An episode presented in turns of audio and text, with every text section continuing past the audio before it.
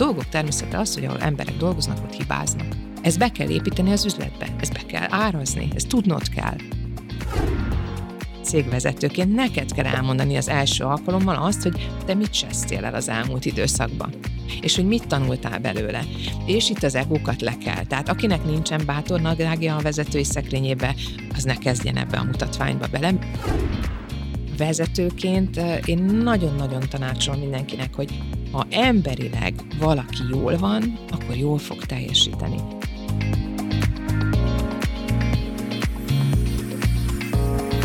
Mitől lesz egy cég sikeresebb a többinél? Mi kell ahhoz, hogy egy vezető úgy építse fel cégét, hogy az fenntarthatóan működjön, miatt folyamatosan növekedni is képes?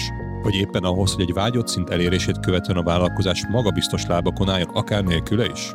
Mit és hogyan kell átgondolni, majd folyamatokba ültetni, hogy egy jól működő cégünk legyen? Milyen hozzáállás és gondolkodásmód vezet el mindenhez? A cégépítőkben célunk, hogy magyar vállalkozói történeteken keresztül bemutassuk nektek, ők honnan, hová jutottak el, Szó lesz mindsetről, praktikákról, necces helyzetekről és felemelkedésekről. Beszélgető társaim betekintést engednek, mit és hogyan építettek fel cégükben, milyen folyamatokat és rendszereket fejlesztenek a mai napig. Na és persze, hogy ezeknek milyen eredménye van a vállalkozásukban. Minden részben eltérő témakör, iparág, cégméret és motiváció szerint hívunk meg vendégeket. Olyanokat, akik mondhatni igazi cégépítők. Maradj velünk, és ismerd meg történetük, inspirálódj, tanulj és fejlődj. Én Egerszegi Krisztián vagyok, a Minicérem cégépítője, és ez itt a Cégépítő Podcast. A podcastot eléred minden platformon és a YouTube-on is. Hallgasd a kedvenceden és kövessd be a sorozatot. Találkozzunk a következő adások során is. A cégépítőket a Minicérem támogatja. Mai vendégem Magyarország egyik legbefolyásosabb nője a Forbes listája szerint. Több multinál volt vezető karrierben, és a MetLife vezérigazgatói pozícióját hagyta ott, hogy egy saját vállalkozást indítson, ahol magyar cégvezetőknek tud segíteni, mentorálni. Dr. Zolna Judittal fogok beszélgetni, akit azt fogom megkérdezni, hogy milyen a multis karrier lét után egy saját KKV-t építeni.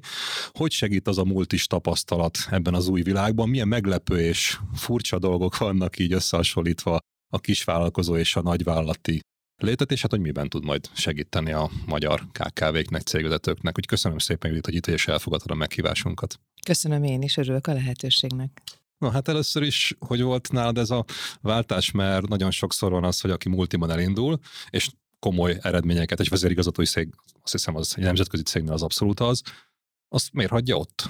Mi volt, ami miatt úgy gondolod, hogy sokkal jobb lesz neked egy, egy, egy KKV székben vagy szerepben? Hát egyszer mindennek vége van, szerintem érdemes így kezdenünk mindig az életpályánk tervezését, tehát mikor valamibe belevágunk, akkor, akkor érdemes már arról, azon gondolkozni, hogy de lesz utána is. Annyira emlékszem arra a pillanatra, ez 2015. május 6-a volt, egy, egy gyönyörű, hasonlóan napfényes tavaszi nap, amikor hivattak az irodába, megérkeztek a külföldi előjárók, és hát tulajdonképpen egy semmilyen különösebb értesítés nélkül voltak nyilván előkészületek, assessment center, beszélgetések, megelőzte ezt nyilván egy, egy, egy karrier feltérképezés a cégem részéről, de alapvetően egyik napról a másikra érkezett a hír, hogy be kell mennem az irodába, egy vidéki helyszínen voltam, gyorsan visszaautóztam a Budapesti irodába, és ott fogadott az akkori mexikói főnököm, az új főnököm, és közölte, hogy mától én fogom vezetni a magyarországi leányvállalatát az amerikai MetLife-nak, és én abban a pillanatban természetesen tele voltam izgalommal, és nyilván nagyon-nagyon örültem a lehetőségnek, de sose fogom elfelejteni, amikor mentem hazafelé a rakparton, akkor az járt a fejembe, hogy én most hazamegyek, és a, és a gyerekeimnek, a családomnak el fogom mondani, hogy Ahogyan történt ez a mai nap, körülbelül hasonló módon egyszer vége lesz ennek az epizódnak az életemben. És ha most megkérdezed azt, hogy ez miért jutott azon a dicsőséges napon, vagy, vagy ebből a szempontból, ráadásul délután lettek a, az SMS-ek, a gratulációk, ilyenkor mindenki előjön, azok is, akik régen vették fel velem a kapcsolatot, hogy gratuláljanak. És akkor nem tudom neked megmondani, de valahogy nyilván az egésznek a koreográfiája az, hogy én is átvettem valakitől a stafétabotot, és ráadásul a korábbi főnökeim, akik mind vezérigazgatók voltak a pályakezdésemtől kezdődően, mindig ilyen egyik napról a másikra történt a bejelentés, és nyilván onnantól az események felgyorsultak. Úgyhogy valahogy ez nekem természetes volt, és, és azt hiszem, hogy ez, ez az időszak, ez, ebbe semmit nem csinálnék másképpen, de, de terveztem és tudtam azt, hogy ezt nem lehet a végtelenségig csinálni. Ez az a dolog, ami az embernek a karrierje teteje egy multinacionális létben, és ahhoz meg úgy érzem, még kellően fiatal voltam, hogy ráadásul tudatosan kezdjek erről, erről már akkor gondolkodni, hogy hogyan tovább majd. Ez nagyon furcsa így, így számomra ezt hallani, ha KKV fejjel gondolkozom, hogy előrelépek, a cél, az a jövőkép egy multis karrierben, úgy gondolom, hogy a jövőkép az, hogy azért egy amerikai cég vezérigazgatója, vagy a magyar leányának a vezérigazgatója valaki, az úgy ott van és eléred, és már azon gondolkozó, hogy ennek vége lesz, és utána mi lesz. Ugye egy KKV-nál valószínűleg ez így fel sem az emberek fejébe, csak az, hogy építsük a cégünket. Hát a legnagyobb különbség az az, hogy, hogy ott nem a saját szekemet tolja az ember. Tehát egy multinacionális karrier, voltam számos ilyen beszélgetésben, és mindig az elején leszoktam szögezni, hogy nincs jobb, csak más. Tehát az embernek a döntésénél azt hiszem, hogy föl kell mérnie azt, hogy a, ha, ha egy nagyvállalati karrierbe lép bele, már pedig velem ez történt az egyetem elvégzése után és az első fiam megszületését követően, akkor elfogadja azokat a játékszabályokat, hogy, hogy ez nem az ő szekere, ez nem az ő cége. Nyilván eh, akkor tudja megtenni, hogy ilyen karriert befut, amit szerintem én is eh, meg tudtam tenni, hogyha tulajdonosi szemlélettel szemléli a dolgok folyását, és, eh, és úgy csinálja, mintha a sajátja lenne egyben erre kell nagyon vigyázni is. Nekem, hogyha pár olyan dolgot majd kérdezel, hogy, hogy hol égettem egy kicsit több energiát, talán mint kellett volna, akkor biztos, hogy ez lenne, de közben még nincs ellenpróba, lehet, hogy nem lettem volna ott, hogyha nem így csinálom, hogy, hogy tényleg úgy bántam mindennel, mintha a sajátom lenne, ideértve a, különösen a munkatársaimat és a rám bízott pénzét az ügyfeleknek. De gyakorlatilag az embernek fontos tudnia azt, hogy ha valami nem a sajátja, akkor nem biztos, hogy azok a szempontrendszerek döntenek, hogy ő meddig kell, hogy majd értéket teremtsen egy ilyen vállalatnál nagyon röviden azt mindenki tudja szerintem, legfeljebb nem meri önmagának bevallani, hogy egy multinál egy idő után a dolgok természetéből következően nem biztos, hogy nagyon komoly igény van arra, hogy te kitalált, hogy hogyan kellene valamit megcsinálni. Egy bizonyos szint felett ez már egy komoly kockázatot jelent a nagyvállalatok számára. Ők úgy szeretik a kockázatot porlasztani, hogy gyakorlatilag a folyamataikat egységesítik, tulajdonképpen centralizálnak, az elmúlt időszakban ez egy nagyon erős folyamat volt. Így gyakorlatilag egy kicsit eltérően fejlődik az ember, mint vezető, mint ember, egyre nyilván a nyomás, a, a, az üzleti elvárások és a feladat nagysága olyan, mint hogyha egy nagyobb, folyamatosan nagyobb súlyt emelnél az edzőterembe, de ugyanakkor a vállalati rendszerek pedig nem igénylik egy idő után, hogy te ennyire kigyúrt legyél, és ennyire szeressél önmagad is nagy súlyokat emelni azt gondolom, hogy ez még egy nagyon fontos dolog, amit figyelembe kell venni, hogy egy idő után vagy az ember hajlamos képes, vagy a személyiségéne fogva alkalmas arra, hogy kompromisszumokat kössön. Én nem ez a típus vagyok, én, én az vagyok, aki alkotni szeretek, és miután egy idő után elfogy ez a térep, ezért ismétlődő és viszonylag korlátozott szabadság fokkal rendelkező feladatokat kap az ember, és ilyenkor kell elgondolkoznia, hogy hol van az a terep még, ahol, ahol alkothat. Nekem egyértelmű volt, hogy egy dolog volt még a karrieremben, amit nem próbáltam ki, hogy mi van, hogyha a saját lábamra állok, a pucér fenekem már elnézésre, semmi nincsen mögöttem, Azért még egy dolgot kipróbáltam a multinál, eh, még csináltam nemzetközi feladatot is, és azt, azt, azt nagyon-nagyon hálás vagyok a sorsnak, az utolsó négy évben Bulgáriát is megkaptam, és ott kellett egy üzletágat kifejleszteni egy új értékesítési csatornát, meghonosítani őt az országban egyedülállóként, és ezeket a tapasztalataimat most szinte napi szinten használom a magyar tulajdonú vállalatvezetők és csapataik külföldi terjeszkedésének támogatására. Szuper, ez így elég komplex volt, amit most így leírtál. Pillanatra még oda visszamenve, amikor kineveztek, és már tudtad, hogy ennek előbb-utóbb vége lesz, és majd lesz egy, egy, egy jövőbeli jövőképed, akkor meg volt azért a fejedben az, hogy a saját cég lesz az, vagy csak azt tudtad, hogy vége lesz ennek a multis karriernek, és valami mást fogsz csinálni? Én soha nem tudtam pontosan tehát pontosan nem tudtam, én meg is lennék lepődve, ha valaki egy-két embert ismerek, aki annyira tudatosan tudja és látja magát, hogy éppen mit fog csinálni, vagy van egy ilyen oldhatatlan vágya valami kifejezett célra.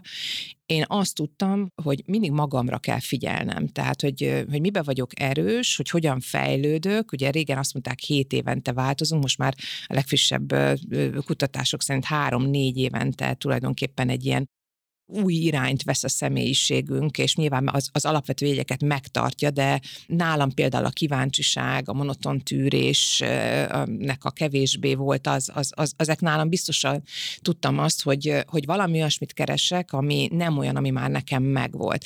Nem titok nyilván, mikor én eljöttem a MetLife-tól, akkor, akkor számos megkeresést kaptam.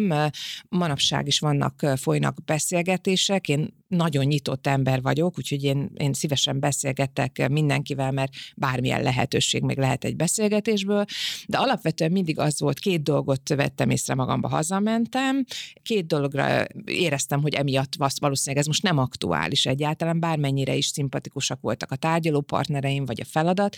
Az egyik az az, hogyha a, a szektoron belül volt egy feladat, akkor, akkor nekem még az jutott eszembe, hogy de nekem ez most megvolt. Hogy jön az, hogy én most felveszek egy másik meszt, és akkor ez valahogy úgy, úgy, úgy, úgy időben, térben nekem nem passzolt, valahogy nem éreztem, hogy ez most én ettől hiteles lennék. Abban a pillanatban a másik pedig egy banális dolog volt, hogy hétfő reggel be kell menni az irodába, és onnantól kezdve minden nap ugyanazt kell csinálni, vagy ugyanazok, avval a közeggel kell foglalkoznom.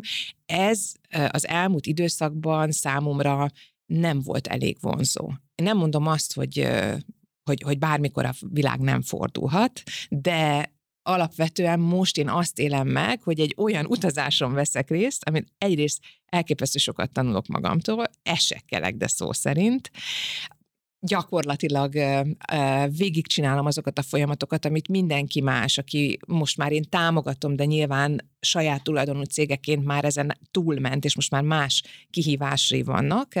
Ettől néha egy picit van is egy kis impostor szindrómám, de hát aztán nyilván mindig megerősödöm, és utána azt mondom, hogy nekem már megvoltak ezek a stációk, a nagy különbség az volt, hogy nekem valakinek el kellett számolnom, és, és legtöbb esetben, ha olyanokkal dolgozom most, akik a saját cégüket irányítják, vagy tulajdonolják, akkor nyilvánvalóan az empátiám segít abban, hogy, hogy, hogy mennyivel, mennyivel nagyobb felelősség ez, és mennyire nagyobb dilemma ez, főleg amikor családi vállalkozásokat találom magammat szembe. Akkor itt az egyik fő motiváció ez a vállalkozói szabadság elérése volt talán, hogy a múlt is, de jól szervezett, viszont mégis, ahogy mondtad, azért előbb-utóbb kötöttségként megélt dolgokat, amelyek egyébként jó működévé tették a céget. Ezt feladva, vagy ebből kitörve, jönnek el reggel nyolcra bemenni hétfőn, és akkor a saját életedet te irányíts, te éled magadnak, csináld. Ez volt az egyik fő motivációt? Most így hallgatom a kérdésedet, én amikor először üzleti területre váltottam a multiban, akkor biztos sokan most azt gondolják, hogy ez banális vagy, vagy, vagy, vagy nevetséges, de én már készültem a, arra, hogy lesznek még gyerekeim, egyrészt, meg, meg hát nem vagyok egy reggeli pacsirta típus, és körülnéztem, és azt néztem, hogy ki, kik azok akkor, akik, akik nincsenek akkor az irodában, amikor nekem ben kell lenni, akkor 8.30-kor kezdtük a munkát, és hát láttam, hogy a CS az üzletfejlesztés területén dolgozók. Hát azok nem járnak be. Egyébként, amikor bejönnek később, nem kilencre, fél tízre, vagy később, akkor meg lecsapják az asztalra a vállalati kulcsnak a, a kulcstartójukat, és, és rögtön elmennek kávézni, és beszélgetnek, és nem kell a, a gép előtt tölteniük az egész napjukat ez nekem megmondom őszintén vonzó volt. E, akkor nem tudtam ezt így megfogalmazni, hogy de egyszerűen én mindig az ösztöneimre, az érzékeimre, e, a belső hangomra hallottam, és azt mondtam, hogy, hogy, hogy ez, egy, ez egy szabadságot ad. De a szabadságot soha nem úgy éltem meg, hogy akkor én nekem most kevesebbet kell dolgozom. Ellenkezőleg e, például én most szerintem többet dolgozok, mint vezérigazgatóként. Sokkal többet töltök a, a vállalkozásommal. Ez mint... egy tipikus ilyen paradoxon, hogy akkor dolgozok, amikor akarok, ugye a saját cégemben, nem amikor kell, amikor megmondják a szabályok, viszont innentől kezdve nem 8 órát dolgozol, nem 10, hanem sokszor 10-14 órát is, mert magadnak csinálod, és innentől kezdve egy nagyon-nagyon érdekes helyzet, amit te is Abszolút, megélsz. Abszolút, abszolút, és ugye ebből a szempontból, um, tehát ez egy, ez egy nagyon fontos dolog, és nyilván ennek egy következmény, hogy erre figyelni kell, de most úgy vagyok vele, hogy egyrészt baromira élvezem, um, nyilván flowban is vagyok, azokat a részeket, amiket nem élveztem, most sem, nyilván éppen tegnap még est késő este a könyvelőnek küldözgettem el a papírokat. Hál' Istennek most már van egy asszisztensem, egy virtuális asszisztensem, január elejétől dolgozom vele, mert az volt az első terület, amit elhatároztam, hogy ott muszáj delegálnom azokat a feladatokat, amiben nem csak, hogy ez nem az, hogy delegál, mert hónapokig csináltam szeptember és december között, hanem nem vagyok benne jól.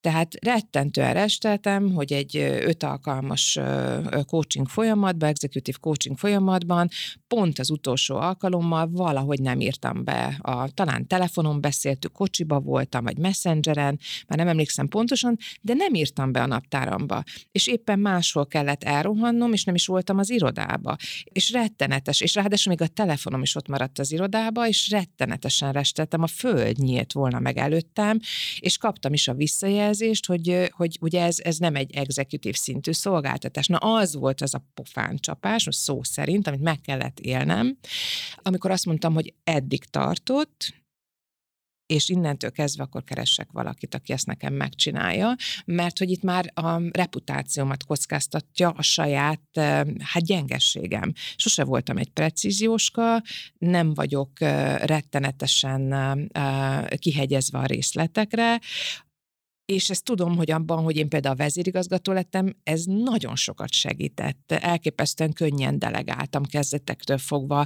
azonnal investáltam a bizalomban, nem spóroltam vele, felhatalmaztam a munkatársamat, és az egyik belső drive-om az volt, hogy nem érdekelnek azok a részletek, amiben ők sokkal jobbak, mint én. A kiválasztásnál is arra törekedtem, és valahogy ez mindig visszafizetődött. Na most visszanyalt a fagyi, mert ugye a vállalkozás alapítása elején, hát egyrésztről azt gondolom, gondoltam, olvastam is, meg tanácsként is kaptam, nem lehet megsporolni az elején, végig kell menni a folyamatokon, meg kell tapasztalni, hogy ha majd én behívok embereket ugyanerre a feladatra a cégembe, akkor hogy fognak a folyamatok működni, mire kell figyelni, hol van a buktató, ahol az ügyfél elégedettség sérülhet, hol van éppen ellenkezőleg, amit nagyon értékel az ügyfél, apróság, figyelmesség, de mindenképpen például, hogy jelzést kap az előző, valón, előző nap, hogy holnap van appointmentje, tehát találkozója velem, és hogy hol van az én irodámba, vagy esetleg én megyek hozzá, ha mondjuk vidéken van. Úgyhogy ebből a szempontból ezeket mind-mind tanultam,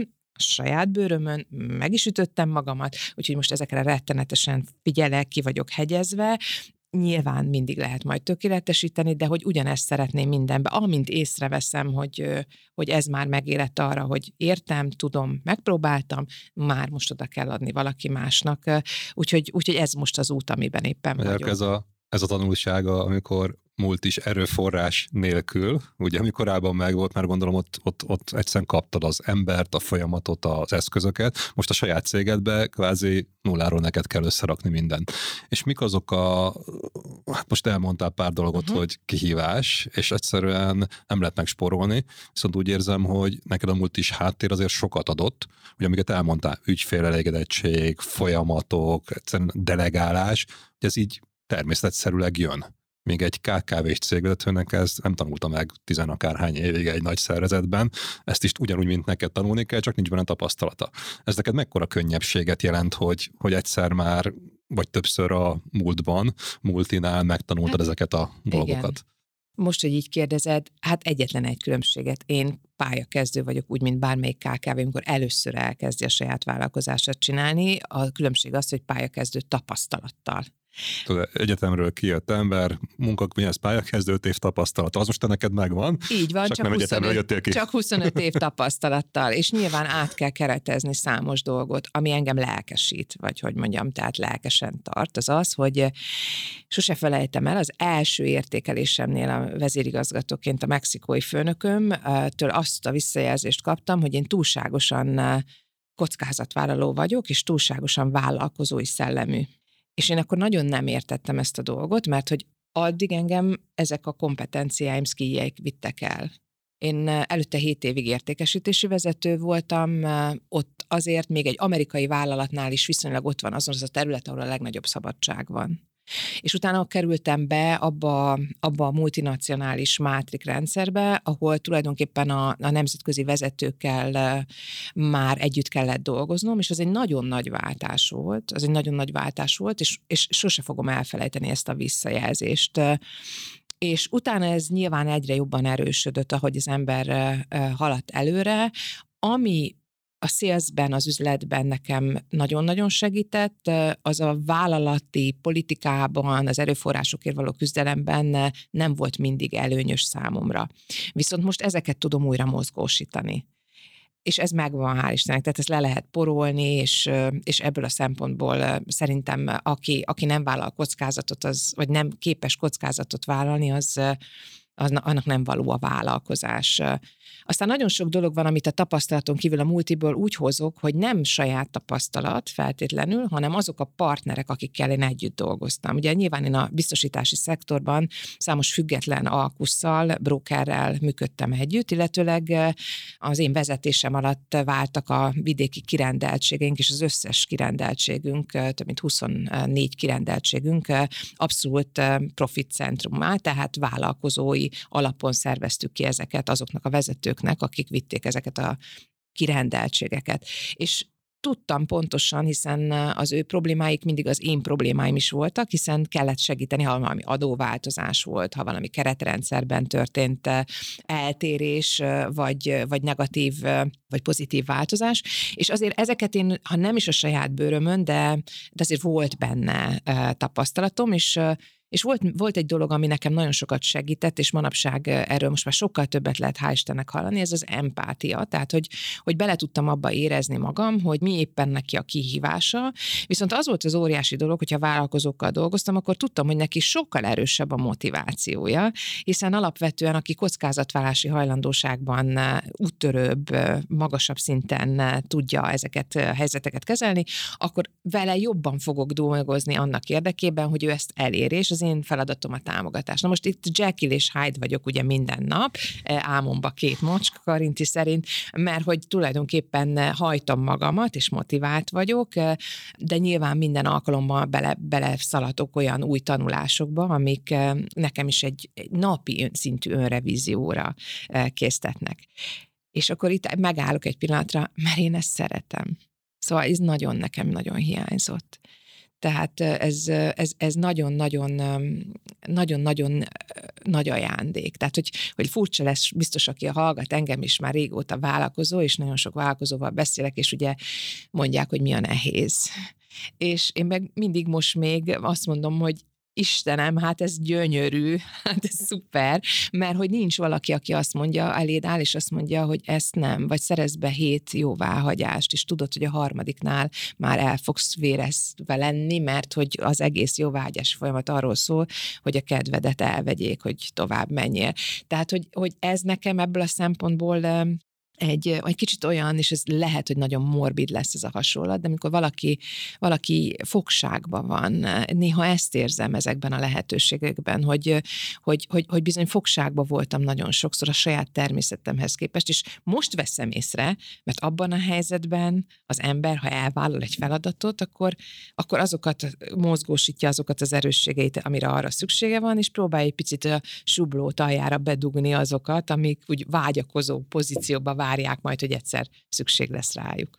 Ez is érdekes, mert amit így elmondtál, hogy élvezed azokat, amivel egyébként meg lehet, hogy a vállalkozók érzik úgy, hogy fogságban vannak, és így teljesen új, nem tudom én, szemléletmódot tudsz hozni az ő fejükbe, és valószínűleg ezért is működik jól ez a tanácsadói mentor vénád, vagy, vagy új szolgáltatásod, mert amiben ők már így beleragadtak, abból lehet egy kicsit így felvironyítni a szemüket, és tudsz akár új impulzust hozni nekik a, a múltis tapasztalásodból.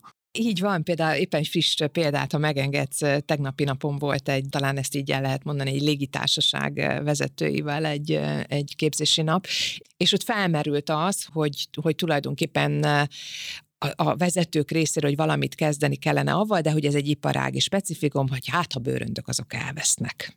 És hát ugye van egy-két olyan ügyfél, aki, aki, aki ezt nagyon zokon veszi, és van egy-kettő még azon belül is, aki nem csak zokon veszi, hanem ugye időt és energiát szentel arra, hogy különféle social media felületeken ennek hangot adjon, és ez egy nemzetközi példa volt, tehát nem Magyarországi, nem magyar ügyfél a példa, de hogy nemzetközi felületen gyakorlatilag egy bőrön miatt most már hónapok óta egy ilyen szágát ír, egy blogot ír egy úriember, avval kapcsolatosan, és hogy ez mennyi kárt okoz ez akár még értelemben. a részvényárfolyamban is megjelenik lassan, nem? Így van, és ugye el voltak ellen keseredve, mert hogy ez egy iparági helyzet, tehát nyilván nagyon sokszor az elveszett bőrönd, ugye az nem is magának a légitársaságnak a problémája, hanem adott esetben ugye a, a reptér, reptér szervezettsége, vagy a személyzete, vagy bármilyen jellemzően azt gondolom mindig emberi hibára, vagy folyamathibára vezethető vissza, és akkor én így nem bírtam magam, és így felkiáltottam, hogy micsoda lehetőség, ugye? Tehát, hogy micsoda lehetőség, hogy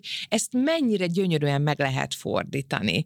És akkor eszembe jutott az a példa, amit az egyik eh, amerikai képzésen, a, a Ritz Carton talán ki lehet így mondani, mert eh, azt hiszem, hogy ez a YouTube-on is elérhető ez, a, ez az esettanulmány, hogy a Ritz Carton szállodában, amikor egy kisfiú eh, véletlenül, ahogy ott pakolgattak, a személyzet véletlenül, ahogy a bőröndöket pakolta be a szülőkocsiába, az egyik bőröndöt és a macit rajta, azt valahogy nem tették be a kocsiba. A család elindult, és hát este vették észre, amikor kipakoltak, hazaértek, és hát a gyerek ment volna aludni, hogy a maci az nincs. És hát akinek volt kiskorú gyereke, az tudja, hogy egy ilyen kis személyes tárgy az mekkora problémát okozhat, és mekkora sírás, rívást. És hát nyilván azonnal telefon, szálloda megkapta, és ugye itt különféle dolgok lehetnek. Először is ugye ott a probléma, hogyha valaki nem veszi fel a telefont, hogyha nincs platform. Ugye hát ezt kezdtük el nézni, hogy vajon van-e platform? Mert ha van platform, lehet, hogy nem kap azonnal még választ, tehát legalább valaki valahol, és ma már az AI is helyettesítheti a személyes kapcsolatfelvételt, legalább egy megnyugtató üzenetet kap, hogy köszönjük, vettük az adást, fogunk jelentkezni, és meg fogjuk oldani a problémát. Ez ugyanaz, amikor valaki ül egy repülőgépen, és, és mondjuk nem mondják be, hogy mi történik, pedig késés van. És megvizsgáltak egy ilyen tanulmányt, hogyha valaki bemondja, és ugyanúgy késik mi akár többet is a gép, vagy nem mondja be, akkor egyértelműen azoknál az utasoknál lesz az alacsony, alacsonyabb az elégedettség, akik nem kaptak információt. Tehát az embereknek kell az információ, és akkor rögtön megnyugodnak. Szóval visszatérve még a Rickártóra, és akkor a poén nyilván az egészben, hogy az ott dolgozó alkalmazottak, mivel fel vannak hatalmazva, és ráadásul nekik van egy pici budgetjük is, keretjük is, nem sok 50 dollár, ha jól emlékszem, amit arra a célokra tudnak felhasználni, hogyha egy ügyfél probléma adódik. Számos képet kezdtek a maciról készíteni. A maci a bárban issza a koktélt, a maci az uszoda mellett napozik egy napszemüvegben, és ezeket elküldték a szülőknek, és meg lehetett mutatni a gyereknek. Na most a történet annyira jól sikerült, hogy azóta bejárta az internetet, és ugye rögtön ezt a történetet elmesélve próbálom azt elmondani, hogy amikor egyik pillanatban, ugye a nézőpontot váltásra, egyik pillanatban egy, egy borzasztó kárnak, problémának érzékelünk, hogy egy picit átülünk a másik székbe, és elkezdünk gondolkodni a fogyasztó az ügyfélnek a fejével, akkor óriási lehetőséget, egyben előnyt lehet kovácsolni, hiszen mindenkinek, aki a, a, a légirányításban, vagy a, vagy, a, vagy a repülőgép bizniszben dolgozik, vagy a repülőtársaság bizniszben dolgozik, azoknak ez egy adottság, ez a, ez a dolgok természete, ahogy szoktam mondani, hogy egy bőrönd az elveszhet. Úgyhogy én most nyilván az esettanulmány az adott iparágra vonatkozott, vagy éppen a hospitality területre, de ez minden területen, akik ügyfelekkel dolgoznak, már pedig a vállalkozáshoz, az nélkülözhetetlen, hiszen ők az, akik a, a bevétel jelentő forrás biztosítják számunkra. Ha azon dolgozunk, hogy kicsit átüljünk, megnézzük, hogy hogy lehet egy ilyen egy ilyen sokból előnyt kovácsolni, én, én mindig hiszek benne. Egyetlen egy dolog van, ami, ami én igen azt látom, és, és Magyarországon ezt alapvetően egy, egy fontos feladatnak látom én is, és mindannyiunknak, akik vállalkozunk, vagy embereket vezetünk, hogy ne engedjük meg magunknak azt, hogy betemessenek a, a problémák, ne, engedjenek, ne engedjük meg magunknak azt, hogy a frissességünket elveszítsük, és képesek legyünk erre, hogy egy ilyen egyszerű gyakorlatra, hogy üljünk át egy másik székbe. Akkor ez egy szerintem nagyon értékes tipp, gyakorlati tanács volt egy, hogy a KKV vállalkozó nincsenek azok a multis kötöttségek, hogy például nem tud változtatni akár hirtelen egy folyamatot és 50 dollárt, hogy most mit tudom, néhány tízzer forintot elkölteni, ha valami probléma van, hanem hogy lássa meg a lehetőséget, és azonnal reagálva rá a saját előnyére is tudja fordítani azt, amiben egyébként megint nagyon sokszor beleragadunk, hogy jó, megint valami probléma van, és csak probléma, csak a probléma, csak a probléma, és már legyen van az egészből. És ezt, ha benne vagy a napi mókuskerékben, akkor nem biztos, hogy észreveszed. És a te példád ez meg egyszerűen nem kell hozzá semmi befektetés, csak egy kis szemléletváltás vagy egy kis frissesség, és ez, amit akár te be tudsz hozni így a KKV gondolkodás módjába. Én nem vagyok semmiben másabb, mint minden más ember, szerintem én is sokszor, amikor a multiban dolgoztam, beleragadhattam volna abban, hogy ezt így csináltuk, ez így jó. Amit én onnan hoztam, és talán érdemes megfontolni, hogy, hogy az embernek folyamatosan kell, hogy akár ha nincs főnöke, akkor önmagát arra késztesse, vagy maga köré olyan támogatókat válasszon ki, akiknek az a feladatuk, hogy időnként, havonta, negyed évente, évente rákérdezzenek arra, hogy ez biztos, hogy így a legjobb, és hogy lehetne ezt másképp is csinálni.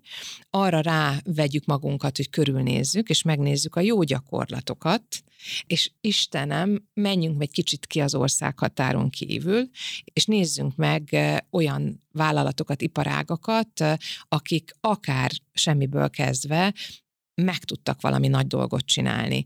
Én ezt a három dolgot mondom, tehát, hogy vegyük körül magunkat olyan emberekkel, akik eh, értelmes kérdéseket tudnak eh, feltenni, és elfogadjuk azt, hogy, hogy időnként ezek fájnak időnként ezek nem esnek jót. Ugye egy picit ugrok csak, hogy éppen most egy másik cégnél azon dolgoztunk, hogy hogyan lehet innováció támogató vállalati céges kultúrát kiépíteni.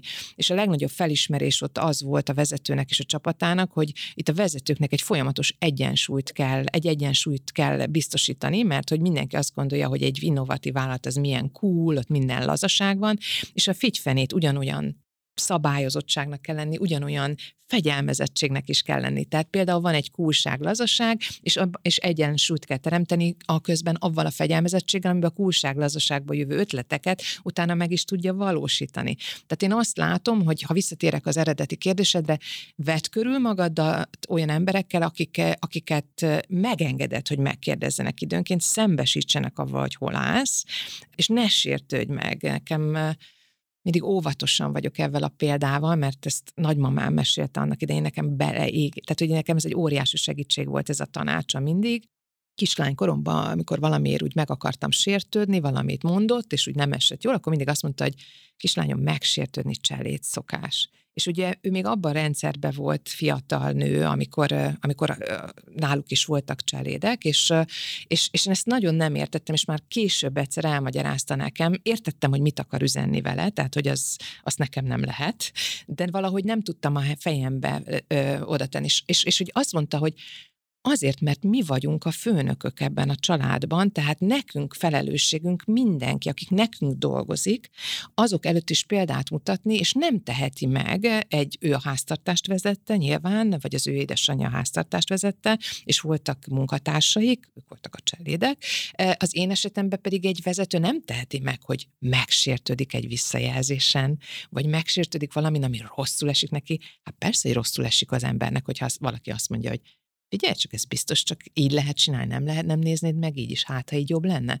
Tehát tartsunk ilyen embereket magunk körül, bízzunk meg bennük, és, és, és, és legyünk brutálisan őszinték egymással. Amit még én látok kihívást, ez egy másik megfigyelésem, egy másik beszélgetés, van egy nagyon tartalmas vezetői klub, ahova párszor már meghívást nyertem előadásra, beszélgetésre, és ott egy tízes asztalnál olyan magyar tulajdonú vállalatok tulajdonos vezetői ültek, akik már akik már gyakorlatilag ez a 10 milliárd forintos bevételt meghaladó mérettel rendelkeznek, és feltettem azt a mm, ártatlan kérdést, hogy hogy vannak ők a bizalommal. Akkor jött ki a PricewaterhouseCoopers legfrissebb kutatása, amely szerint Magyarországon gyászosan rosszul állunk avval, hogy stratégiai döntésekben a vezetők, a tulajdonosok mennyire adnak lehetőséget a döntésbe való részvételre a munkatársaiknak, vezetőtársaiknak.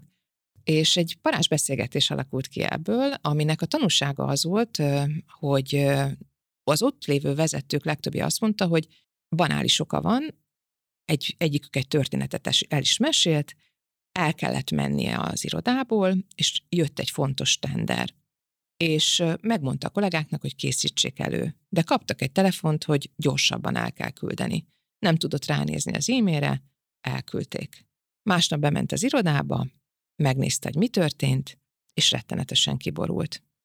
Végül is megnyerték a tendert, a történetnek itt a pozitív kimenetele. De összehívta a csapatát, és elkezdte őket megkérdezni, hogy miért nem úgy csinálták meg, ahogy ő mindig szokta csinálni. És mikor megkérdeztem, hogy de figyelj csak ide, de megnyertétek a tendert, most ha így visszanézel utólag, akkor mi volt a motivációd, vagy mi volt az a, az a belső nyomás, ami miatt akkor neked ez nem volt komfortos? És azt mondta, hogy a biztonság, az, hogy ahogy én szoktam csinálni, azt már legalább tudom, azt kipróbáltam, azért már én végigjártam az utamat, és egyszerűen kiborított, hogy nem úgy csinálták. De hát meg se nyerték volna ugye a tendert, nem? Ahogy ő csinálta. Volna. Ezt nem tudjuk, ugye, mert nincs ellenpróba. Előtte számos tendert megnyertek úgy, hmm. ahogy ő gondolkozott, és ő állította össze azt az anyagot. Egészen egyszerűen azt gondolom, hogy itt a beszélgetésnél is az volt nyilván nekem a legnagyobb örömöm, hogy ő tette föl azt a nyitott kérdést a beszélgetés végén, hogy vajon nekem ezen kellene, érdemes lenne változtatnom, kellene ezzel foglalkoznom aktívan, és abban maradtunk, hogy tulajdonképpen itt a bizalomról van szó. És ez most az a terület, amit én még azt látom, hogy magyar tulajdonosokkal, cégvezetőkkel, vezetői csapatokkal dolgozva, ez nincs a helyzet magaslatán. Valahogy azt érzem, hogy azzal nagyon nehéz dolga van sok vezetőnek, hogy a bizalom az egy olyan, mint egy befektetés. Már pedig ugye befektetés nélkül nincs lefektetés, ezt nagyapám mondta mindig. De a lényeg az az, hogy a bizalom az olyan, hogy ezt vezetőként oda kell adni. Hagyni kell azt a jó embert hibázni mert ez olyan dolog, mint amikor a gyerekeim elkezdtek menni, és én minden pillanatban fölvettem őket volna a földről, akkor egyrészt a derekam is kikészült volna, meg ők se úgy tanultak volna megjárni, nem olyan magabiztossága, meg szerintem nem is annyira engedték volna, vagy élveztük volna ezt a folyamatot. Ez így van kitalálva ez az egész dolog, hogy, hogy, hogy hagyni kell az embereinket hibázni, mert egyszerűen akkor sokkal jobban kialakul bennük az a tulajdonosi szemlélet, amivel majd ők aztán sokkal hatékonyabban fogják csinálni azt a munkát, amit rájuk bíztuk. Aztán ott kell lenni nyilvánvalóan, és és segíteni őket abba, ha valamit jól csináltak, akkor nagyon meg kell őket dicsérni, akkor kell egy, egy igazoló visszajelzést adni. És hogyha valami nem úgy működik, akkor viszont egy nagyon tartalmas, korrektív visszajelzést kell adni, aminek a fejlesztés a célja. Ugye ez az egész mögött az áll, és például ez nyilván a multiban nagyon-nagyon sikerül az embernek megtanulni, mert erre nagyon nagy hangsúlyt fektetnek, hiszen a multiban, és hogy miért? Hát az egész azért van, mert a multi arra van felépítve, hogy ott nincs pótolhatatlan ember. Tehát ott mindenkinek, én pedig a, én például a vezérigazgatóként a bónuszomnak egy része volt, hogy ki kellett nevelnem a következő generációt, hogy lehet, kellett legyen úgynevezett succession plan, tehát hogy, hogy, hogy, hogy ki, meg kellett neveznem, hogy nulla egy éven belül, ha valami velem történik, akkor ki az, aki átveszi a helyemet, egy-három éven belül ki az, aki potenciálisan alkalmas rá, és három-öt éven belül, akit viszont úgy kell fejlesztenünk, hogy ő majd a következő, tehát a következő-következő generációt fogja majd jelenteni. És ezt elképesztő módon belénk nevelték, és avval a pozitív szemlélettel, hogy ha én mondjuk a corner office-t megkapnám New Yorkban, akkor az lesz az akadálya, hogy nem kapom meg, ha én nem nevelem ki az utódomat. Tehát ebben is egy nagyon okos motiváció van egy multiban felépítve, és nagyon sokszor, amikor ö, saját tulajdonú cégeknél megkérdezem, hogy ez hogy van, akkor nagy tágra nyílt szemekkel találkozom, és nem csak a saját széke, a tulajdonos széke, mondjuk a családon belüli tovább adása a cégnek, hanem az alatta lévő, tehát a, a közvetlen vezetőtársaknak. Például most egy magyar tulajdon céggel dolgozom, ahol az értékesítési vezető aki az egész üzletért, a bevételért felel, az üzletfejlesztésért, 21 éve dolgozik a cégnél, ami fantasztikus, gyönyörű. De az első alkalommal megkérdeztem, hogy és az ő csapatából ki az, aki, aki, aki ha bármi van, akkor át tudja venni a helyét, és, és láttam rajta, hogy rosszul esik neki a kérdés. Holott ugye én avval a szemlélettel tettem fel ezt a kérdést, hogy mi van, hogyha esetleg a tulajdonos családjában nem lesz valaki, aki jelentkezik, és a tulajdonos viszont hátra szeretné lépni egy kicsit, és valakit meg akar bízni hogy ügyvezetője legyen ennek a csapatnak. Hát 21 év tapasztalattal szerintem ő lehet az egyik legalkalmas jelölt erre. Viszont a saját maga korlátját fogja jelenteni, ha nem dolgozik azon, hogy tudja, hogy a csapatába ki lesz, aki erre a feladatra alkalmas tud lenni. És egy nagyon fontos megalapítás mondta, több beszélgető partnerem mondta, hogy a cég vezetője vezető a saját cége növekedésének a korlátja, és nagyon sokszor az ego az, ami akadályozza abban őket, hogy elengedjék ezt, és ezek szerint a multinál erre vagytok nevelve, vagy beléte kivódik, és nagyon jó módszerrel, mert itt is például nem tudom, hogy valószínű azért esett rosszul ennek a értékesítés vezetőnek, mert arról volt hogy akkor ő elmegy a cégtől, nem az, hogy fölfelé lép, mert az meg se fordult valószínű a fejében. És ez, ez nem tudom, ez mennyire általános szerint így a magyar KKV-knál, hogy ő a vezető a korlátja a cégének. Nekem van egy, egy fixa tehát van egy ilyen nyűnyűkém, vagy nem is tudom, mit mondjak most, melyik az, az a jó szó, tehát van egy olyan misszióm, legyünk szépek, legyen, van egy olyan misszióm, hogy én ebben a nagy rácsodálkozásban, amiben vagyok, és ez egy olyan rácsodálkozás, hogy van az a régi vicc, hogy ugye két értékesítőt kiküldenek Afrikába, és az egyik ugye hívja a főnökét, és mondja, hogy senkinek nincsen cipője, főnök miért tolták ki ennyire velem, hát itt nem fogok tudni eladni semmit. Míg a másik ugye csapkodja a telefonfülkének a, az oldalát boldogságában, és mondja, hogy főnök, köszönöm neked, örökké hálása leszek, itt elképesztő üzletet fogok csinálni, senki nem hord még cipőt. Tehát én ez utóbbi vagyok, egyébként személyiségemnél fogva is ilyen vagyok, de tényleg azt látom, hogy hogy, hogy óriási lehetőségek vannak. Mi a korlát viszont? Az ego az valóban egy erős korlát. Nagyon individualista a magyar társadalom, és, és ebből a szempontból Sokszor ez az individuális gondolkodás korlátja a növekedésnek, mert a kollaborációban, az együttműködésben, a szinergiában sokszor olyan dolgokat akarnak cégek önmaguk megcsinálni, amit nem kellene neki, hanem talán egy olyan partnert, aki ezt neki jobban megcsinálja, de ugye itt megint bejön a bizalom. Tehát az individuális gondolkodás, eh, személyiségtípus, eh, mint társadalom is, tehát, eh, tehát nem csoportkultúra a magyar társadalom, hanem individuális kultúra, és amellett ugye ez a bizalmi deficit, ami teljesen ért érthető, hát ha csak a történelmünkre nézünk vissza, akkor nyilvánvalóan eh, ez ebből a szempontból eh, ez egy adottság. Én viszont azt képviselem, hogy aki céget épít, és emberekért, ügyfelekért felelősséget vállal, annak mindig az a feladat, hogy meghaladja az előző generációt, és valamiben fejlődjön. Én ezt a kettőt óriási gátnak látom, tehát picit muszáj gyötörni magunkat, hogy ebből az egy, ami nagyon sok előnyt hoz, mert nyilván az innovációban az individuális gondolkodás például nagyon sokat segít az egyéni csibészségekben és, és nomád ambíció, talán így tudom nevezni, a magyar vállalkozói kultúrát, tehát ez, ez nagyon erős, nagyon sharp, nagyon éles, viszont mindig a másik oldalát is meg kell nézni, ugye mindig a nap, nap és a hold, a sötét és a világosság, ez, ez sokszor akadálya annak, hogy, hogy, hogy összefogásban gondolkodjanak például cégek. És a másik, amit én látok, ez a, ez a, ez a, növek, ez a, ez a growth mindset, ez a növekedési szemlélet. És akkor hadd hozzam elő a saját példámat még a múlt is életemből.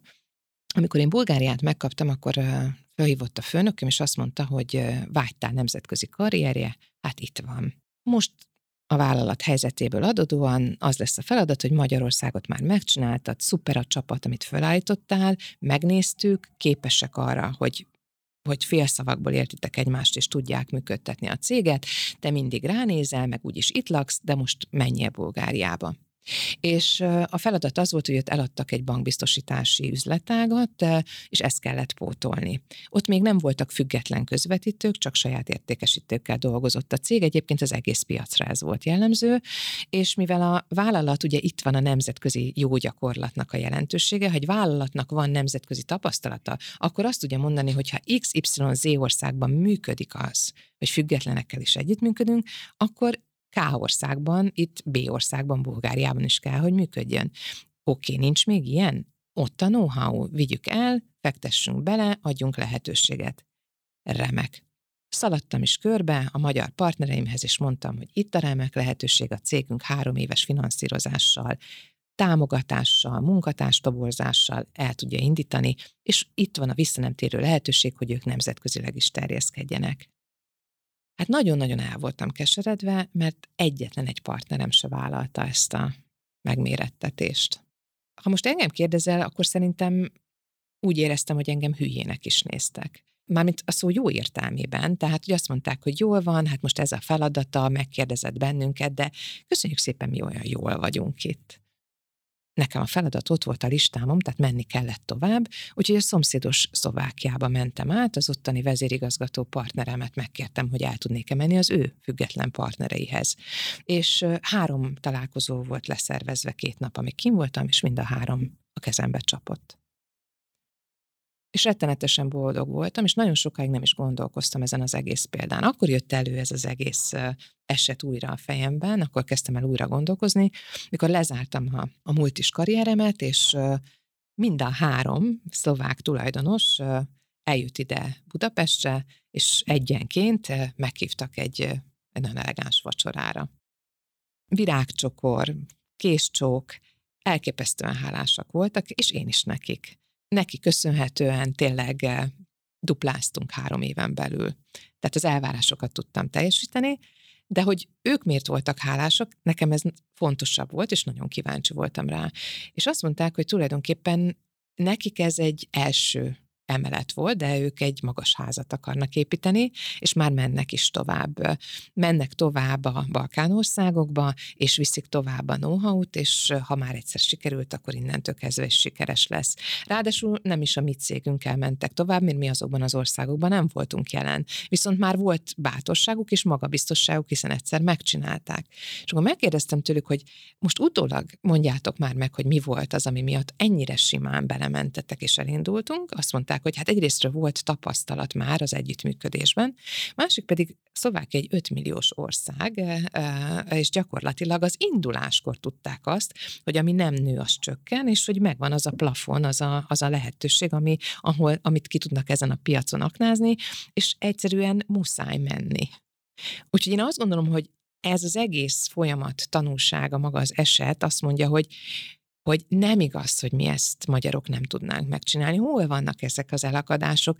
Hogy tudok én segíteni e, ezekben, hogy feloldjam, és hogy mik azok a mankók, amik, a, amik az első lépésnél, ez a kis nagyok, amit az amerikaiak mindig ha szeretnek használni, ezek is, mint az, mint az elefánt az ormányával, egy kicsit a, a kicsi elefántot így nyomogatja. Hogyan lehet ebben segíteni e, azokat a magyar cégeket, akik e, akik jellemzően már itt működnek, tehát nem úgy indulnak, mert azért van arra, hál' Istennek példa, hogy valaki úgy indul, hogy itt dolgozik, de nemzetközi piacon indul rögtön. Az más. De valaki itt épít fel a vállalatot, ott bizony nagyon keveset látok olyat, akik, akik ma kompetenciává tudták alakítani azt, hogy ők nagy bátorsággal elindulnak külföldre, és ott felépítenek szintén hasonlóan sikeres üzleteket. Meg a growth mindsetnek, amit mondtál, vagy növekedési gondolkodást, ugye a fixed mindset az ellentetje, hogy ezt megírták, ugye, hogy nem akarok változtatni, mert jó az, ahogy van. És ez a magyar vállalkozókra ezek szerint jellemzőbb, mert kényelmesebb az életünk valamennyire, mert azt mondtad, hogy a szlovákok már az elején tudták, hogy előbb-utóbb bele fognak ütközni a plafonba. És a magyarok meg nem akartak kockázatot vállalni, most ennél a konkrét példánál maradva, és ez egy valóban ugyanolyan dolog, hogy ahogy ittam a szavaidat, hogy mondtad bármelyik példából, és te mindig ez a jó értelemben vett multis rendszerben való gondol, hogy legyen folyamat. Nézzük meg, hogy kinek mikor mit kell csinálni. Figyeljünk az ügyfél, elég, ügyfélélményre, ami nem kerül sokba, mert a hotelos példánál is 50 dollár, meg ilyenekből ezeket meg lehet oldani, és az hogy hiányzik az mondjuk így a nagy átlag magyar KKV vállalkozóból? És amit mondtál, az úgy nagyjából arra utal, hogy ezt érzett vagy tapasztalni véled a magyar piacon. Most így visszahallom a kérdésedben, hogy, hogy mire vagy kíváncsi. Mindig azon gondolkozom, hogy hogy tudnék hogy tudnám elkerülni azt, hogy itt senki ne arra gondoljon, hogy én, én bármilyen szempontból most a magyar vállalkozókat vagy tulajdonosokat én, én kevesebbre tartom, mint bármelyik hasonló vagy környező országnak. Én csak azt szeretném ebben elérni, hogy ha van egy nomád ambíciónk, ha, ha például ugyanezek a szlovák partnerek számos alkalommal jöttek ide hozzám, számos alkalommal vittek el tőlünk jó gyakorlatot, Számos alkalommal váttük azt észre, hogy másolják a magyar piac fejlődését a független értékesítésben például különösen, akkor miért van az, hogy mi pedig, mi pedig ezt nehezebben tesszük meg valahogy?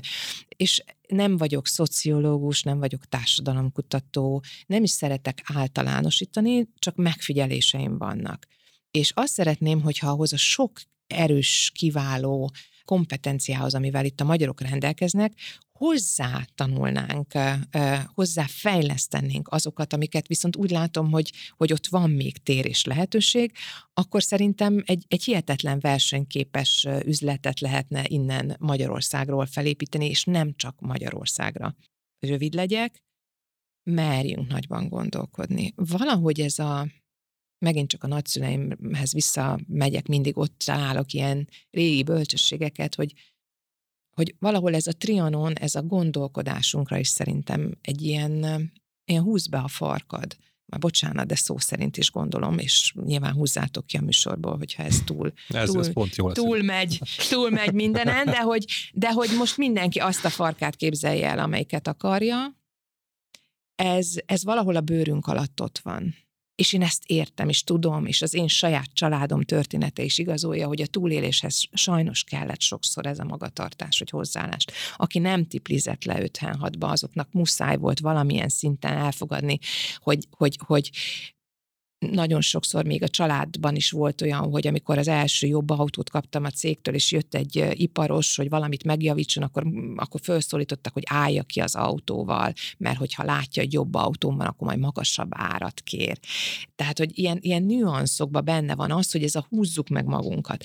Viszont Pedig a 48 a szabadságharc, ugye ez pont nem erről szólt, és ott, hogy fényesebb a láncnál a kard, ugye, ha így nézzük ezt, így megmondták azóta, hogy száz évvel később azért, vagy 150 évvel később ekkora vált változás? Igen, de ne felejtsük el, hogy, hogy ami, ami, ami a forradalmi ifjak, az egy vállalkozás indulásán az az első szakasz. És amiről mi beszélünk már, az már egy olyan szakasz, ahol működtetni kell, és szinteket kell lépni. Itt már nem a forradalmárok azok, és ebben akik... vannak a KKV-k leginkább, Én azt hogy gondolom, igen, kell. mert most már ugye a rendszerváltás után Aha. hány év eltelt, aki nemrég kezdte a vállalkozását, az is már egy akkora tapasztalatot el tud helyben érni. Tehát szerintem itt az van, hogy mindig amilyen szinten van egy cég, olyan típusú ember kell hozzá. Én is megéltem a multiba, tehát én mindig elmondom, ha engem megkérdeznek, voltak olyan szakaszok, amikor rám volt szükség. És volt olyan szakasz, itt például az utolsó időszakban, amikor én már nagyon beszorítva éreztem magamat, amikor az adott stratégiai cégnek, itt ez, ez, ez Európában az amerikai tulajdonos úgy döntött, hogy ő nem akar tovább növekedni, ő ezt nem látja egy, egy növekedési területnek, ő ebbe folyamatosan értékesített üzleteket az elmúlt három-négy évben, tehát itt elsősorban olyan vezetői kaliberekre, stílusra és karakterisztákára volt mostanság szükség, aki inkább a költséget csökkenti, inkább kiszervez, inkább a centralizációban támogatja a nagyvállalatot, és ezt el kell tudni fogadni. Ugye olyan a, mindig a tulajdonos mondja meg, hogy milyen zenét kell játszani, és olyan muzsikust hív. És amikor az embernek saját cége van, szerintem az egyik legnehezebb dolog az, hogy felismeri azt, hogy ami engem és és ezt a céget odáig vitte, ahol én most vagyok, azt gyűjtsük össze. Arra legyünk baromi büszkék. Azt ápoljuk, gondozzuk, díjazzuk, ismerjük el.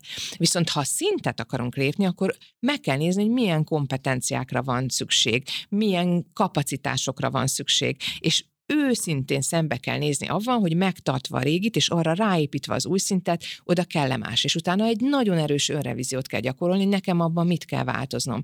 Mindenben én vagyok a megfelelő ember, vagy bizonyos területekre kell valaki más. És akkor jön a következő. Van egy olyan úgy, kedves ügyfelem, aki a tavalyi évben rájött erre, meghozta ezt a döntést, mi még akkor nem ismertük egymást, és a multinacionális tapasztalattal bíró három vezetőt felvett a cégébe három nagyon fontos területet, az operációt, tehát a back-office ügyfélkiszolgálást, az értékesítést és a fejlesztést, azt, azt három így nagy lábra kisze, összecsoportosított, és akkor azt mondta, hogy ő már ebben a három vezetővel fogja tartani a kapcsolatot.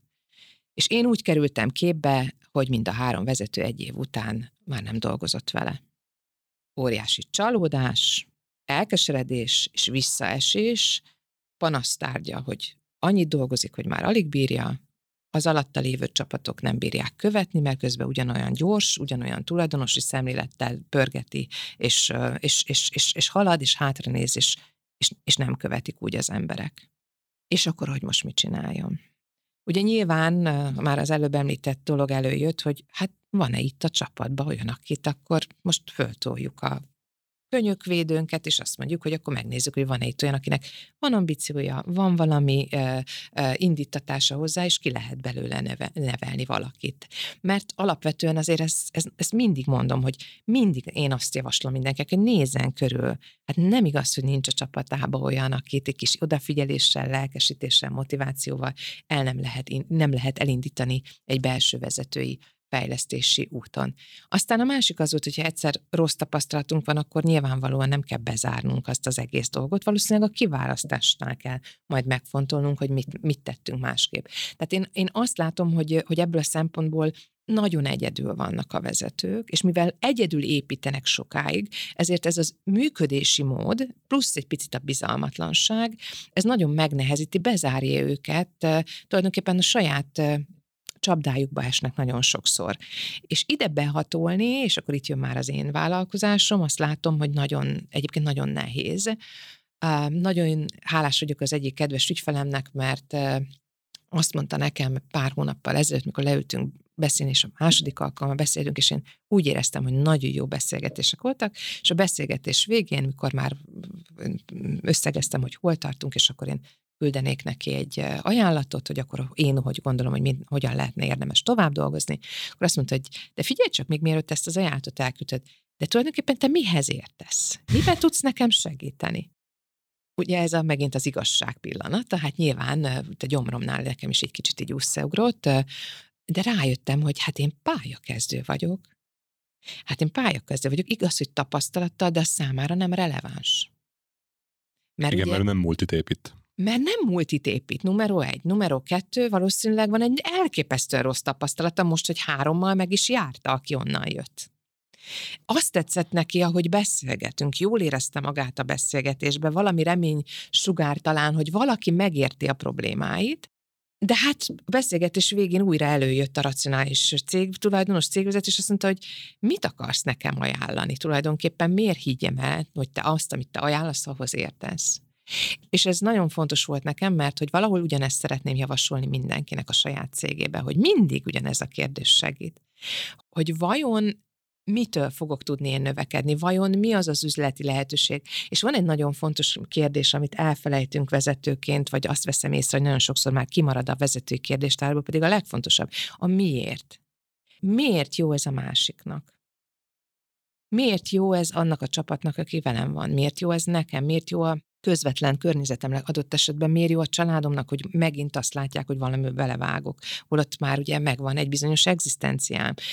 Miért kell ezt elhinni egy ügyfélnek? Miért lesz mondjuk jó ez egy ügyfélnek? Miben fogok én valami olyat tudni adni, ami, ami egyértelműen olyan választás lesz az ügyfelek számára, hogy adott esetben elhagynak egy korábban preferált terméket vagy egy szolgáltatást. Itt is a múlt is tapasztalatból, hogy hozzak be egy, egy példát, ami szerintem teljesen átjárható. Nagyon nagy élményt jelentett számomra, hogy még a COVID előtti utolsó évben látogathattam ki Szingapurba, ahol a, a globális vállalatunknak egy ilyen innovation hubja működött, három működött a világban, és ez volt az egyik, tehát ugye az Ázsia most azt hiszem, ahova mindenki, főleg a pénzintézeti szektorban különösen figyel, ott van az igazi növekedés, ott vannak a lehetőségek, és, és hát nyilván az óriási, óriási fogyasztószámok. És ez a hub arról szólt, hogy az itt dolgozó stáb, az független volt a globális cégtől, de az ő megbízásában járt el, és folyamatosan kereste, kutatta, behívta azokat a startupokat, akik a pénzintézeti szektor számára valami újdonságot próbáltak megvalósítani és itt voltak tréningek, beszélgetések, ez egy egész hetes program volt, és, és hát onnan rengeteget tanultam ebbe, hogy hogyan lehet a kultúrát megteremteni először, még mielőtt innovációval szeretnénk foglalkozni, tehát, és nyilván ott is a vezetőknek magukkal kell kezdeniük, ahogy én említettem neked, ezt a, ezt a bizonyos balanszot kell folyamatosan megtartani. Ott két ott nagyon fontos impulzus ért. Ott találkoztam először avval gyakorlatban, hogy valóban kifizetődő, hogyha valaki hagyja hibázni az embereit. Ugye az egész startup kultúrának ez a lényege, és, és hogy hogy jegyeztem meg, ezt is mindenkinek átadom, mert nekem ez nagyon működött, egyik szünetben csak ilyen mentes víz volt, és én kislánykoromban szódán nőttem föl, úgyhogy én idő után már nagyon vágyom a buborékos vizet, ha más nincsen, és kimentem, és akkor találtam ott az egyik konyha előtti részben egy, egy hűtőt, és akkor kinyitottam a hűtőt, és legnagyobb meglepetésemben Pinot Grigio és pesgő champagne volt benne. És hát éppen a, arra jött egy ott dolgozó, és akkor kérdezem tőle, hogy wow, mi ez itt? Lesz valami buli? Nem láttam a napi rendben, mert láttam, hogy elmegyünk valahol vagy vacsorázni.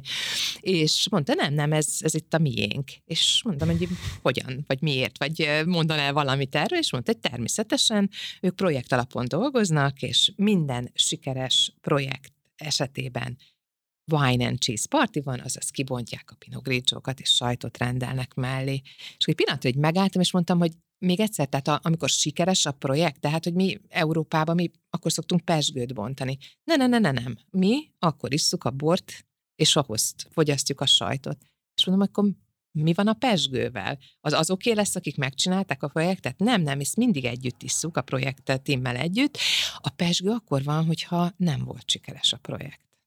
És akkor itt, itt megállnék egy pillanatra, mert ugye egy alapvető berögződést a fejemben, ugye az általam rendkívül kedvelt champagne és Pinot Grigio esetében sikerült azonnal átütni a hölgynek, mert azt mondta, hogy azért nyitunk champagne a sikertelen projektre, mert tudjuk azt, hogy a sikertelen projektek vezetnek el majd minket a sikeresre. Tehát megünnepeljük azt, hogy mi ezt végigcsináltuk még akkor is, hogyha nem volt sikeres, lelkesítjük önmagunkat, mert tudjuk, hogy általában kilenc sikertelen projekt után szokott nagy az eddigi tő, számaik alapján a tizedik egy sikeres projekté avanzsálódni. E, én, én hazajöttem, én ezt, ezt már nagyon sok helyen elmeséltem, és ma is ugyanolyan lelkes vagyok, mikor erre gondolok. Persze mindenki mondhatja, hogy nyilván az alkohol az sokat szerep, nagy szerepet játszott, hogy ez így becsípődjön nekem. Nem ittam belőle, tehát nem bontottak ott éppen akkor, de hogy ennyire picin múlik az, hogy az ember megfordítsa azt, ami a fejében le van már egy kicsit szegezve, vagy betonozva. Ne sírjunk, hanem tanuljunk belőle, ugye?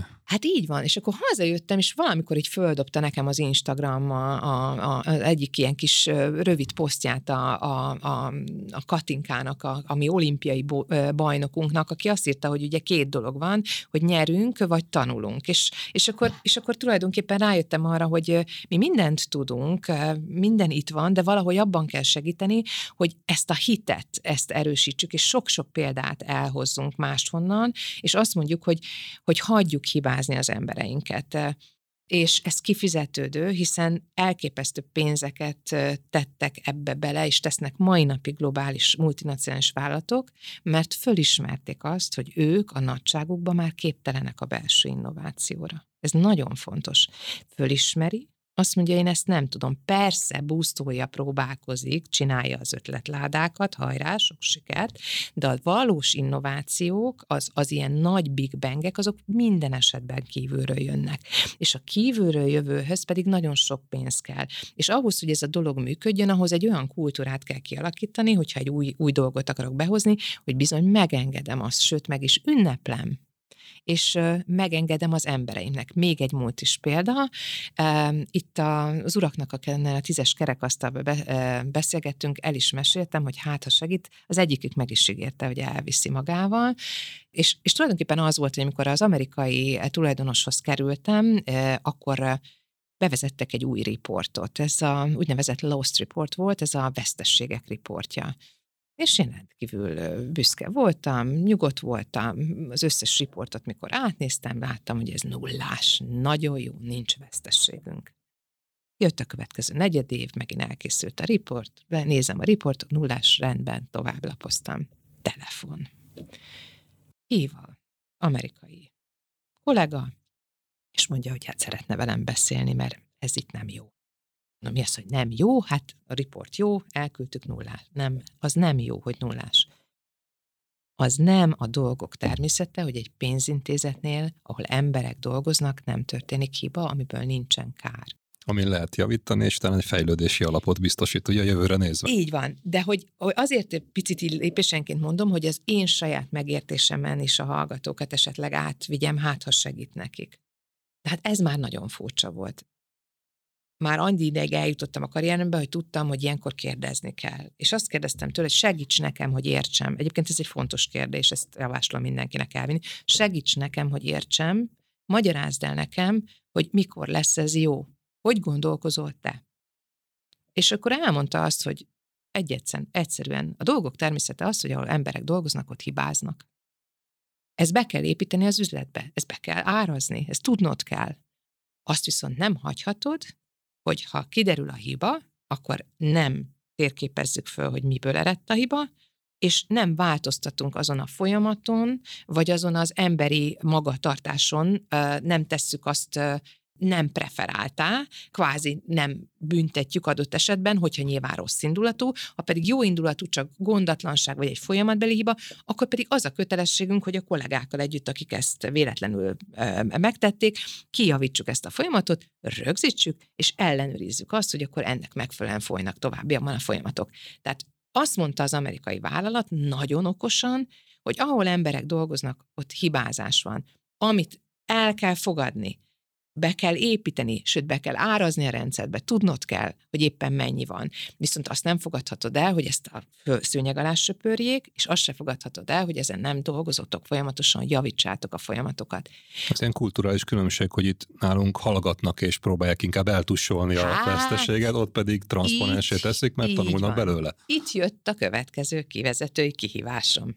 Hogy a bánatos Istenbe fordítsa meg, ha már én megértettem, és nyilván hathatósan az úriember azt is megértette velem, hogy ez folyamatosan nem fog nullára változtatni, akkor az én reputációm fog zuhanni, mert akkor én nem csinálok valamit jól. Na, akkor én ezt megértettem, és akkor a következő feladat volt, hogy én vezetőtársaim az elmenjek, és akkor ott el, elmondjam, hogy mi a nagy büdös helyzet. És hát időnként kell egy picit átütni a, a, a rezisztenciát, időnként át kell ütni azokat a megszokásokat. Jó van, volt már ilyen, mondták már, úgyse lesz belőle semmi és én akkor tudom, hogy hát majd ezt is kivágjátok, hogyha nem illik be a policybe, de hogy én akkor muszáj volt, nem gyakran beszélek csúnyán, de néha muszáj volt, mert az emberek fölkapják akkor a fejüket, ha az megszokottól eltérően valamit mondasz, vagy viselkedsz, és ezt nyilván az ügy érdekében teszed, tehát soha nem valakinek szántam ezeket a, ezeket a csúnyább szavakat, és én azt mondtam, hogy hadd foglaljam össze. A tanulsága a beszélgetésnek az volt, hogy ha nagy baz megvan, és én nem tudok róla, akkor itt helyek fognak hullani az enyémmel az élén. Akkor van minden rendben, hogyha kiderül, szóltok, megcsináljuk, leírjuk, lejelentjük. Akkor meg is fognak bennünket dicsérni. És gyakorlatilag azt gondolom, hogy onnantól kezdve már csak ez a kétbetűs szó volt a szlogán és a folyosói beszélértés tárgya, mert hogy egyszerűen átment azt hiszem akkor gyorsan az üzenet, hogy vannak olyan dolgok, amiben ha nem változtatunk, akkor ide jön valaki, és ő fog változtatni. Melyiket szeretnéd? Nyilván egy saját tulajdonú cégnél nincs ilyen kollega, aki fölhív külföldről, és nincs ilyen valaki, aki azt mondja, hogy figyelj csak ide, te itt tulajdonképpen ülsz egy lehetőségen. Mert hogyha elkezdenél azon dolgozni, hogy az embereid beszélhessenek erről, hova tovább elkezdenéd díjazni őket? Elkezdenél, ahogy mi beszéltünk ezen a kerekasztalnál, fakap rendezni. És azt mondani, hogy pizzát, sört, bort rendelsz, amikor a munkanap végén, egy péntek vagy egy csütörtök délután összejön a vezetői csapatod, és elkezdi kibeszélni ezt. És kulság lesz az, hogy elmondani azt, hogy hát bizony, nálunk is vannak ilyenek ez nem fog az első alkalommal sikeres lenni, és neked kell kezdeni cégvezetőként, neked kell elmondani az első alkalommal azt, hogy te mit csesztél el az elmúlt időszakban és hogy mit tanultál belőle.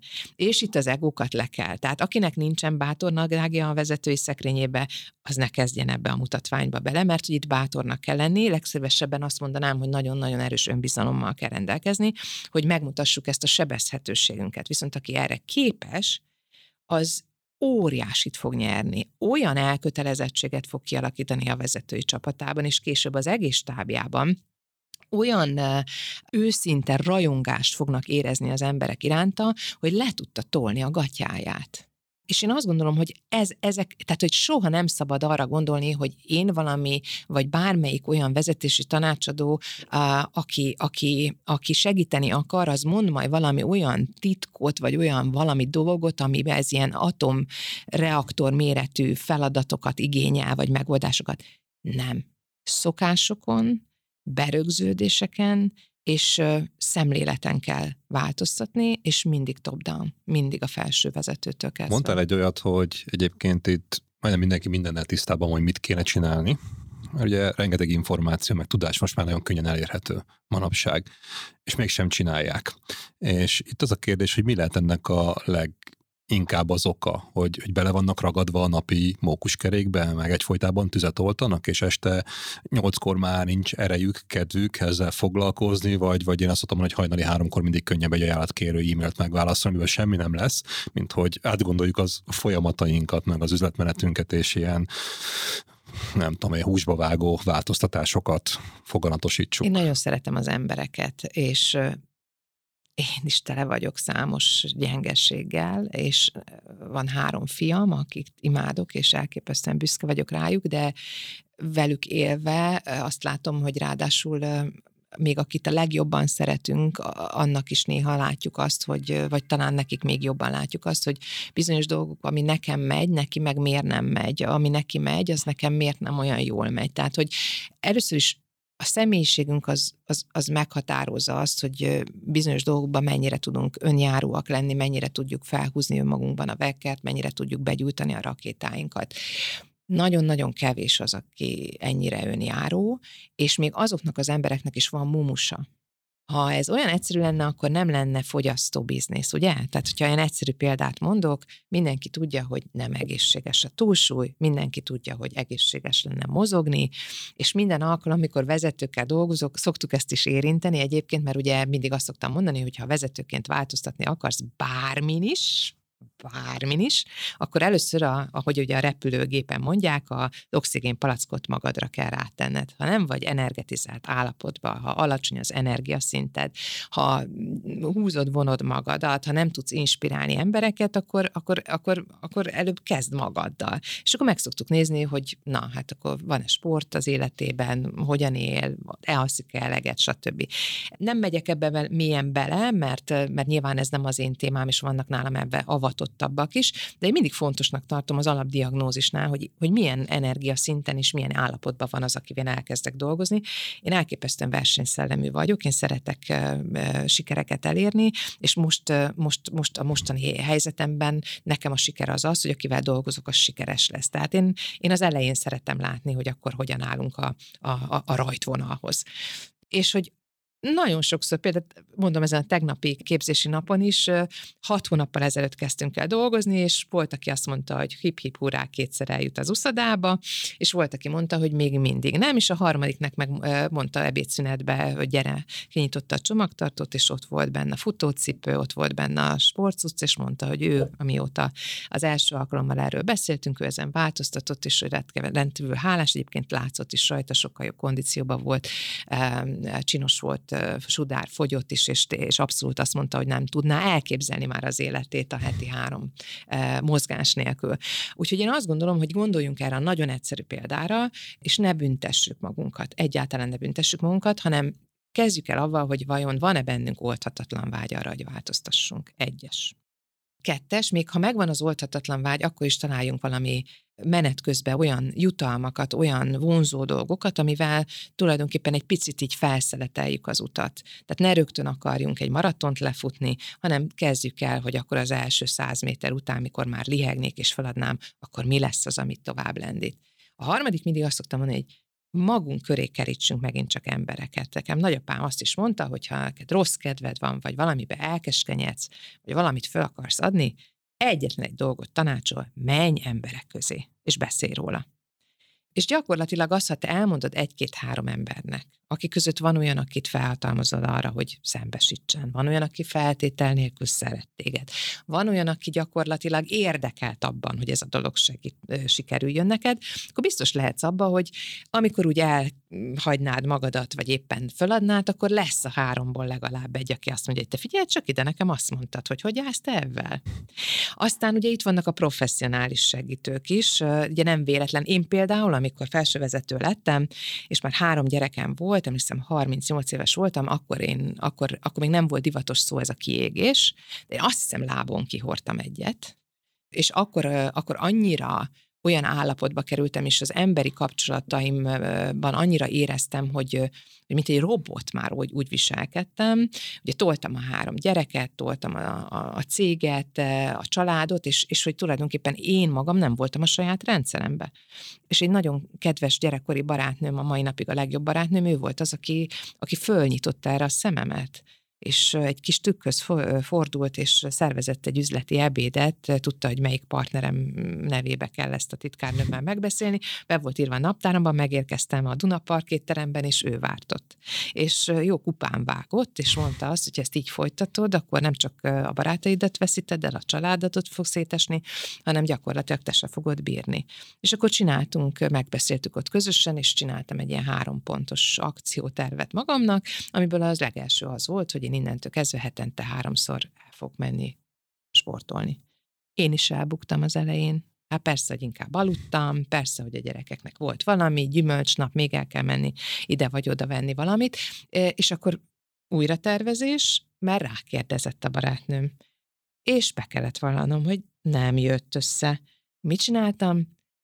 Találtam egy ö, ö, személyjegyzőt, akinek az volt a dolga, hogy hétkor ott várjon engem a tornaterembe kifizettem előre a havi apanázsát, és bizony borzalmasan fájt, mikor ráadásul arra is föl volt hatalmazva, hogy amikor elkéstem, akkor jó ledorongoljon, és azt mondja, hogy akkor innentől kezdve most akkor a nehezebb gyakorlattal kezdünk.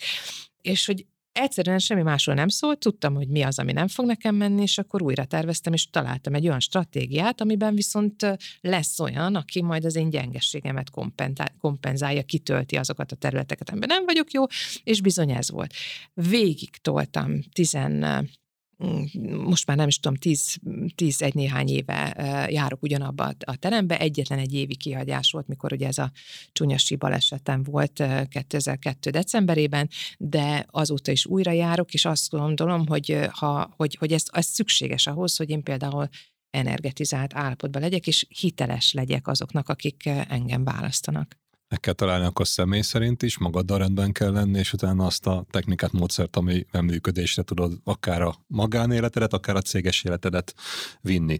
És még hadd kérdezem, az elején egy kicsit érintettük a témát, hogy vezérigazgató pozícióból egy pici mikrovállalkozó lettél hirtelen, mindenféle háttér, rendszer, tudás, vagy nem tudás, hanem erőforrás nélkül, és neked kellett megcsinálni mindent. És ott hogy és mennyi idő alatt voltál képes kvázi, mert mondtad, hogy küzdöttél ott a könyveléstől kezdve mindennel. És meg kellett tanulnod, hogy mennyi ideig tartott, meg, meg mik voltak azok a amíg, amíg a saját KKV cégedben rákényszerültél, megtanultad, újra elkezdtek működni a delegálás, a cégépítő jellegű dolgok, vagy egyszerűen mik voltak azok a praktikák, ahogy megkezdted? Ha megengeded, egy, egy, egy lépéssel még visszalépnék, és, és az egyik kedvenc imámról mondanék két mondatot. Az, hogy én ezt így megléptem, és uh, tulajdonképpen júniusban még bár már nem kellett aktívan tevékenykednem, már megérkezett az utódom, és csak a rendelkezésre kellett állnom, és átadni a, a, a feladatokat, de júniusban elképesztő sok megkeresést kaptam, mikor ugye nyilvánossá vált, hogy, hogy kilépek a piacra, és az a tudás, az a hozzáállás, és és így együtt, ahogy én vagyok, az elérhető olyan cégek számára, akik a, a vezetőiket szeretnék fejleszteni, és júniusban elképesztő sok feladatom lett hirtelen, és hát ez nagyon-nagyon jól esett. Tehát, hogy, hogy, hogy, hogy tehát tényleg nagyon-nagyon jó. Nem kürült a naptárat, hanem még jobban telett. Igen, és, és, és, hogy, és, hogy, és hogy hálás vagyok a sorsnak. De hogy itt azért el kell mondani, hogy oké, okay, de legyünk objektívek, mi segített ebbe a vezetői márka építésére szeretném felhívni a figyelmet. Tehát nem volt kötelező, nem volt elvárt az, hogy én évekkel ezelőtt tudatosan elkezdtem építeni azt, hogy én mit gondolok a vállalati életről, mit gondolok a vezetésről, mit gondolok az életről, hogy milyen értékeket vallok, és erről bátran mertem a külvilág számára beszélni. Nyilván nem titok, hogy viszonylag korán felismertem azt, hogy a social médiában óriási lehetőségek vannak. Ne tessék elfelejteni, én két ország között pendliztem, és mind a két bizniszben, Budapesten és Szófián kívül dolgozott a legtöbb kollégám, aki a bevételért volt felelős az értékesítésben. Tehát nekem ez egy óriási lehetőség volt, hogy én a social médián keresztül tulajdonképpen lehet, hogy fél éves kihagyással találkoztam mondjuk a Várnai területi képviselet vezetőjével, de én pontosan tudtam, hogy ha az ő lánya éppen eh, valamilyen diplomaosztón van, azt is tudtam pontosan, hogyha valami esetleg szomorúság érte a családját, és azt is pontosan tudtam, hogyha valahol nyaralt, és amikor a legközelebbi találkozásnál már tudtam honnan felvenni a fonalat. És ez elképesztően fontos, mert ha a bizalom én említettem, akkor hagyosszak meg egy nagyon egyszerű képletet eh, veletek, amit én nagyon-nagyon javaslok használni, ez egy abszolút mini auditra is alkalmas. Mert a bizalom az tulajdonképpen a számlálójában van három, elem, és a nevezőjében egy. És ha ezt egyenként megnézzük, és a számlálóban lévő elemeket növeljük, és még a nevezőben lévő elemet próbáljuk csökkenteni, vagy alacsonyan tartani, akkor tudjuk növelni a bizalmat. Szóval mik ezek? Ugye az első a hitelesség. Nyilván ez arról szól, hogy kompetens vagyok abban, amit csinálok, van tapasztalatom, tanultam, nyitott vagyok, figyelek, beépítem az új dolgokat a működésembe. Aztán jön a megbízhatóság.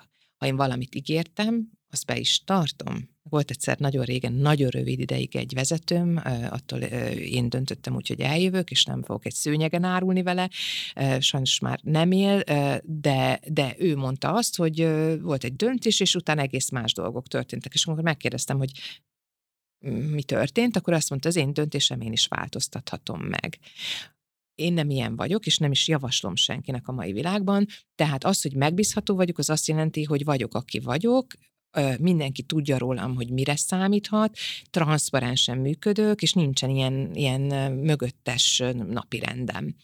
És utána jön egy nagyon fontos dolog, és ugye itt segíthet az én márka különösen, az pedig a, a, a hogy az angol azt mondja, az intimacy, tehát ez a, ez a bensőségesség, és itt ne értse senki félre, nem az a feladat, hogy valaki, mindenkivel együtt kell vacsorázni, meg összejárni hétvégén, hanem arról szól, hogy vajon megengedem a másiknak, hogy az legyen az, aki. Elfogadom-e, hogyha mondjuk ő introvertált, de folyamatosan azon figyelek, hogy például ő is megszólaltassék egy meetingen. Elfogadom azt, ha valaki extrovertált, használjuk a csapatban az előnyeit, de képes vagyok időnként nyesegetni, és azt mondani, hogy hagyd most a többieket is kibontakozni, viszont én elfogadom, hogy ő ilyen mert ő is olyan, amilyen, és ezzel azt tudom elérni, hogy ő szeret majd abba a csapatba tartozni. Értő figyelemmel vagyok felé, és soha nem az ő személyiségét kritizálom, hanem azt a dolgot, amit csinált, arra adok építő, korrektív visszajelzést. Úgyhogy ez a számláló. És akkor érdemes az embernek ezeket megnézni, és amikor ezt az én márkát behozom, mindig azt mondom, hogy akik olyan céget vezetnek, és ma már azért Istenem, hát ez a Covid történet után, hát a legtöbb cégnél ugye ott van a home office, az emberek rájöttek arra, hogy ez egy jobb setup nekik, hogy nem kell mindig benne lenni az irodában, és nem is szabad ezért őket kárhoztatni. De azt nem szabad vezetőként feladni, hogy dolgozni kell azon, hogy ez a kapcsolódás, ez a bensőségesség, ez kialakuljon. És mi van a számlálóval, mivel tudjuk agyoncsapni? Hát nyilván az az öncélúság. Hogyha egy vezetőről tudják azt, hogy ő tulajdonképpen csak a széke érdekében, rövid távú érdekekben, ugye exitnél kell nagyon figyelni ilyenekre, hogy, hogyha nincsen jól megteremtve az érdekeltségi rendszer az egész csapatban. Tehát amikor egy olyan dolog van, amikor azt lehet érezni, látni, tapintani, hogy, hogy a vezető öncélúan tesz dolgokat, akkor mindazt, amit a számlálóba felépített, azt agyon tudja csapni avval, hogyha ez az öncélúság, ez, ez tapinthatóan növekszik. Tehát érdemes ezeket mindig így megnézni, és nálam a vezetői én márka az biztos, hogy az egyik legfontosabb döntés vagy indíték a számomra az volt, hogy én nagyon sok olyan emberrel dolgoztam már a COVID előtt bőven, akikkel nem találkoztam nap mint nap, viszont borzasztó fontos volt, hogy amit mi januárban, decemberben megbeszéltük, hogy ő neki ilyen üzleti terve van, ő erre vállalkozik, ilyen megrendelést szeretne akkor fixálni velem is, hogy ezt szeretné megkeresni ebből a vállalkozásában, és itt tudja fenntartani az irodát, akkor nekem fontos volt az, hogy én körülbelül tudjam, hogy ő hol áll. És akkor itt megkérdezhetik, hogy de mi köze az üzleti teljesítménynek az, hogy ő mi van a lányával, mi van a családjával, vagy egyébként hol nyaral.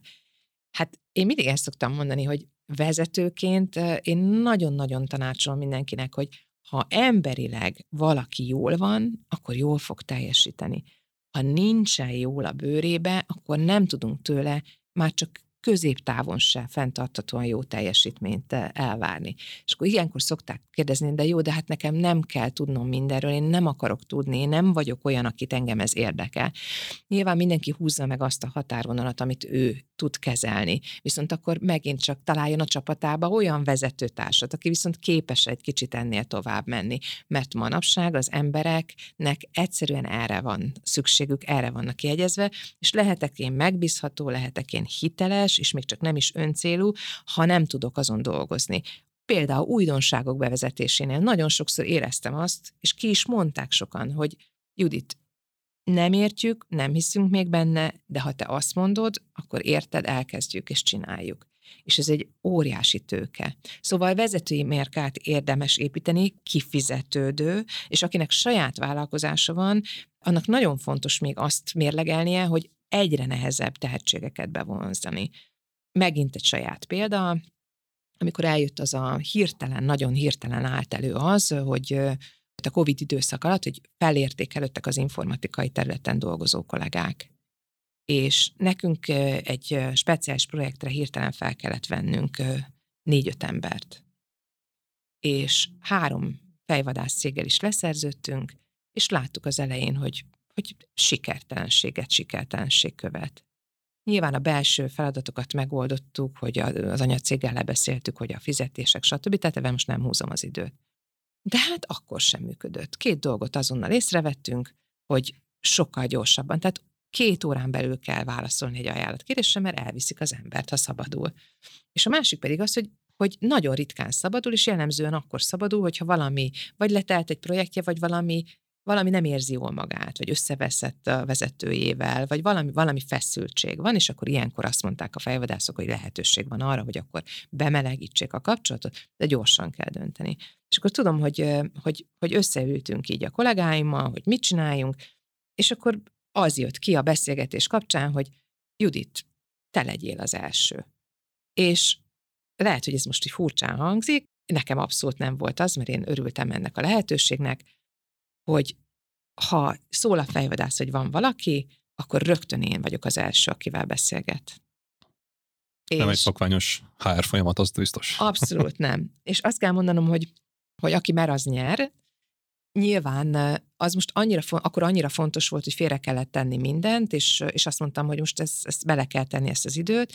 Elképesztő sokat tanultam, megtanultam azt, hogy hogyan gondolkoznak azok a kollégák, akiket addig nem sikerült oda hoznunk magunkhoz, és mire lesz később szükségük. Tehát a saját példámon tudom mondani, hogy az öt kollégából három ember mondta azt, hogy ő amikor meghallotta ezt, rám keresett, és utána éveken keresztül még együtt dolgoztunk, mondták, hogy nekik ez egy borzasztó fontos ugye ez a hitelesség és megbízhatósági kérdése egy cégnek, hogy tulajdonképpen amit olvas, hall rólam, az első benyomása is olyan volt. És azt mondta, hogy ha ilyen az első számú vezető, és most nagyon fontos, nem rólam van szó, nem magamat fényezem, hanem a folyamatot mondom el, ha ilyen az első számú vezető, és nekem ilyen benyomással tudok indítani, akkor onnantól kezdve egy tőkeim van már, tehát hogy, hogy a cég felépít felé egy bizalmi tőkét, és onnantól kezdve már tulajdonképpen csak elrontani tudjuk. Hát de hogy ronthatnánk el? Hát az ott útköve, a folyamban következő emberek, azok mind szakemberek voltak. Az IT terület vezetője, a hárvezető, ők nem ronthatták el, ők tudták, hogy mit kell csinálni, ők már sokszor csináltak ilyet. Nyilván nekem az volt az első, és hát semmi más nem csináltam, mint kíváncsi voltam rá. Kíváncsi voltam rá, és rendelkezésre álltam, hogy kérdezzen.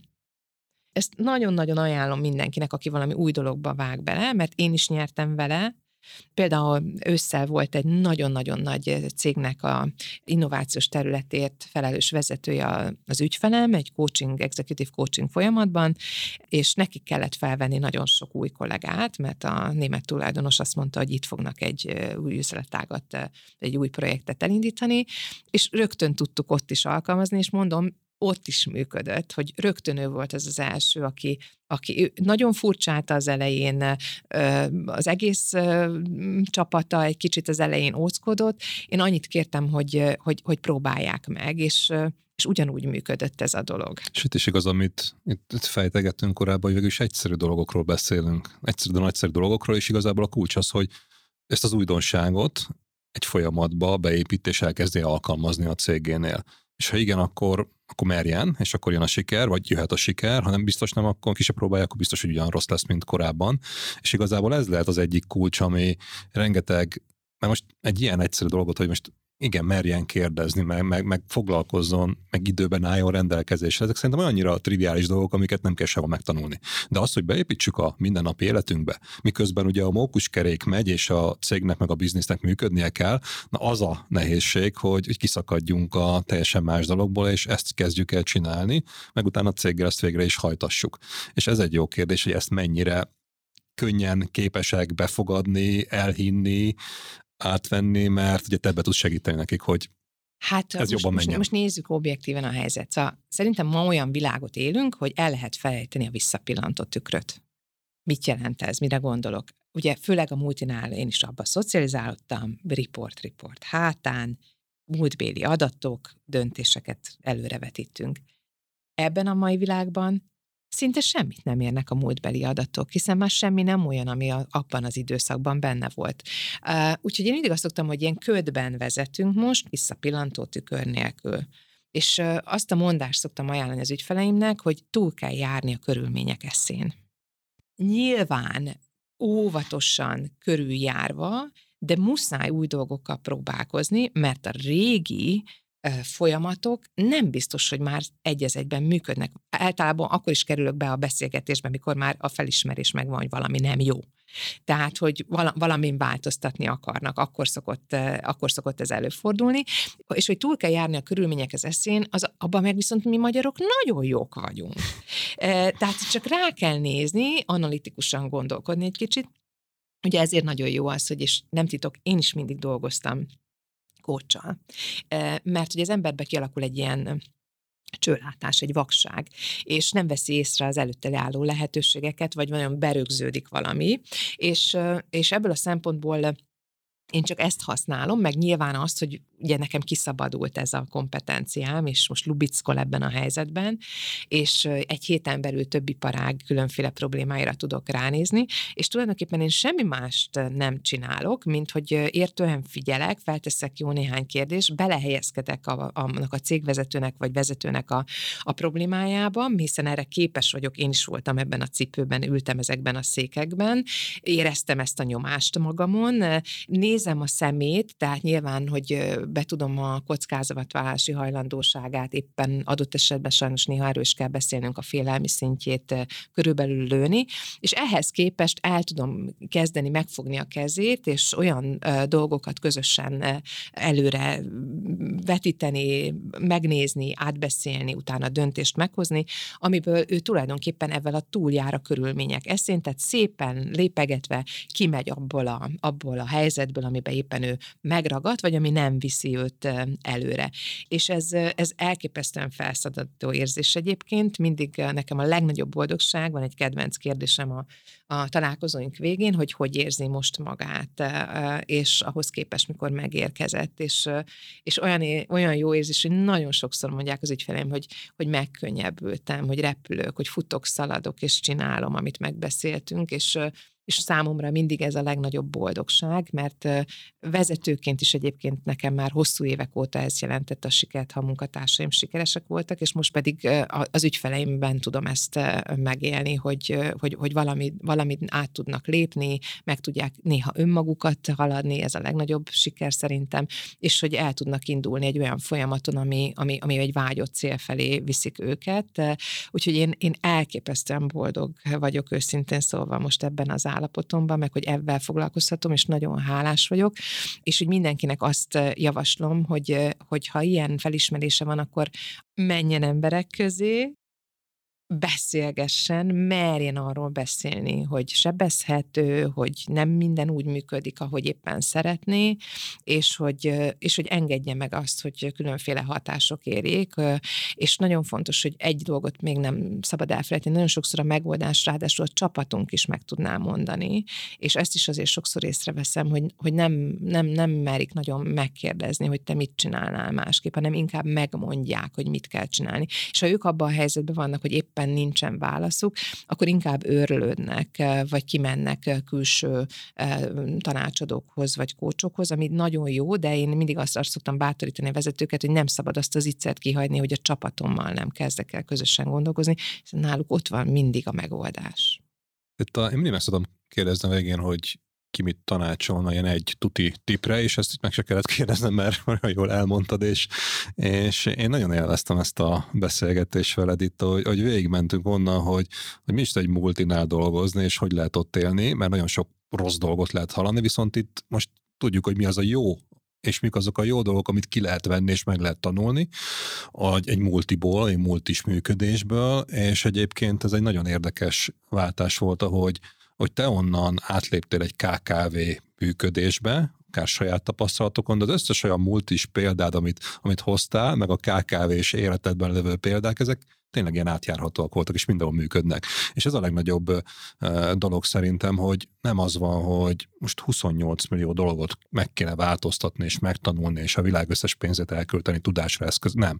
Hanem olyan egyszerű és praktikus dolgokat mondtál el, amiket, ha megfogad egy KKV cégvezető, akkor tud változtatni, tud alkotni, és amiben maximálisan egyetértek veled az, hogy az elmúlt tíz évnek a, a működési módja, meg a tudás az nem lesz jó a következő tíz évre, és hát mint magyarok ebben, ebben jók vagyunk, hogy tudunk ezekhez a váratlan helyzetekhez ez alkalmazkodni, és igen, tetszett ez a hasonlat, hogy most, most ködben visszapillantó nélkül vezetünk, és igen, előre kell nézni, és ha megvan az a jövőkép a vállalkozónak, amit ő szeretne elérni és megvalósítani, akkor ezt van esélye megcsinálni és minden rendelkezésre áll hozzá, és igazából rajtuk múlik az, hogy akarnak-e változtatni, és ha igen, akkor ahhoz van külső-belső segítség, és, és bízom benne, hogy ez a beszélgetésből, aki értőfülel hallgatta, az, az ki tud jegyzetelni egy ilyen egyetemi tananyag szintű jegyzetet magának, mert, mert szerintem ritkán lehet ilyen jól összefoglalóan, ilyen szemmel, ahogy, ahogy te elmondtad, ezt így, így meghallgatni. Úgyhogy én köszönöm szépen, hogy itt voltál és megosztottad ezt a sok hasznos tippet, tudást velünk. Köszönöm a beszélgetést. Sziasztok! Érdekel részletesen, hogy dr. Zolnai Judit jelenleg executive coach korábban a MetLife vezérigazgatója milyen folyamatoknak és rendszereknek köszönhetően érte eddigi sikereit? A választ a cégépítő blogjában találod. A linket keresd az epizód leírásában. A következő adás vendége Wolf Gábor a Marketing Kommandó és Balazsi Ákos a Road Record cégépítője. Hallgass bele! Abban a fázisban vagyunk, hogy egy Amerikát kell meghódítanunk, és nem az van, hogy egy napot vagy kettőt dolgozok egy héten, hanem hogy hét nap, igazából főleg egy online bizniszben vagyunk, hét időzónában a magyar piacsal együtt, éjjel-nappal. Tehát lényegében a fejemben nincsen szünet, és az újnak az egyik hátránya, hogy nem tudod kiszámítani. Tehát amikor elkezdtük a go-to-marketinget, fogalmam sem volt. Úgy kérdezték, hogy Gábor, hány tagot akarsz? Fogalmam sincs. Majd csinálunk egy kampányt, meglátjuk, hogy ott mennyi jön, és akkor majd, ha ezt megismételjük egy év múlva, akkor már lesz egy standardem, hogy hova lehet célozni. Itt elérni eredményeket sajnos rossz hírem van, ez még nem világkompatibilis. A világkompatibilis az, amikor Amerikában érsz el, viszont hogyha ott eléred, akkor bárhol el tudsz adni bármit,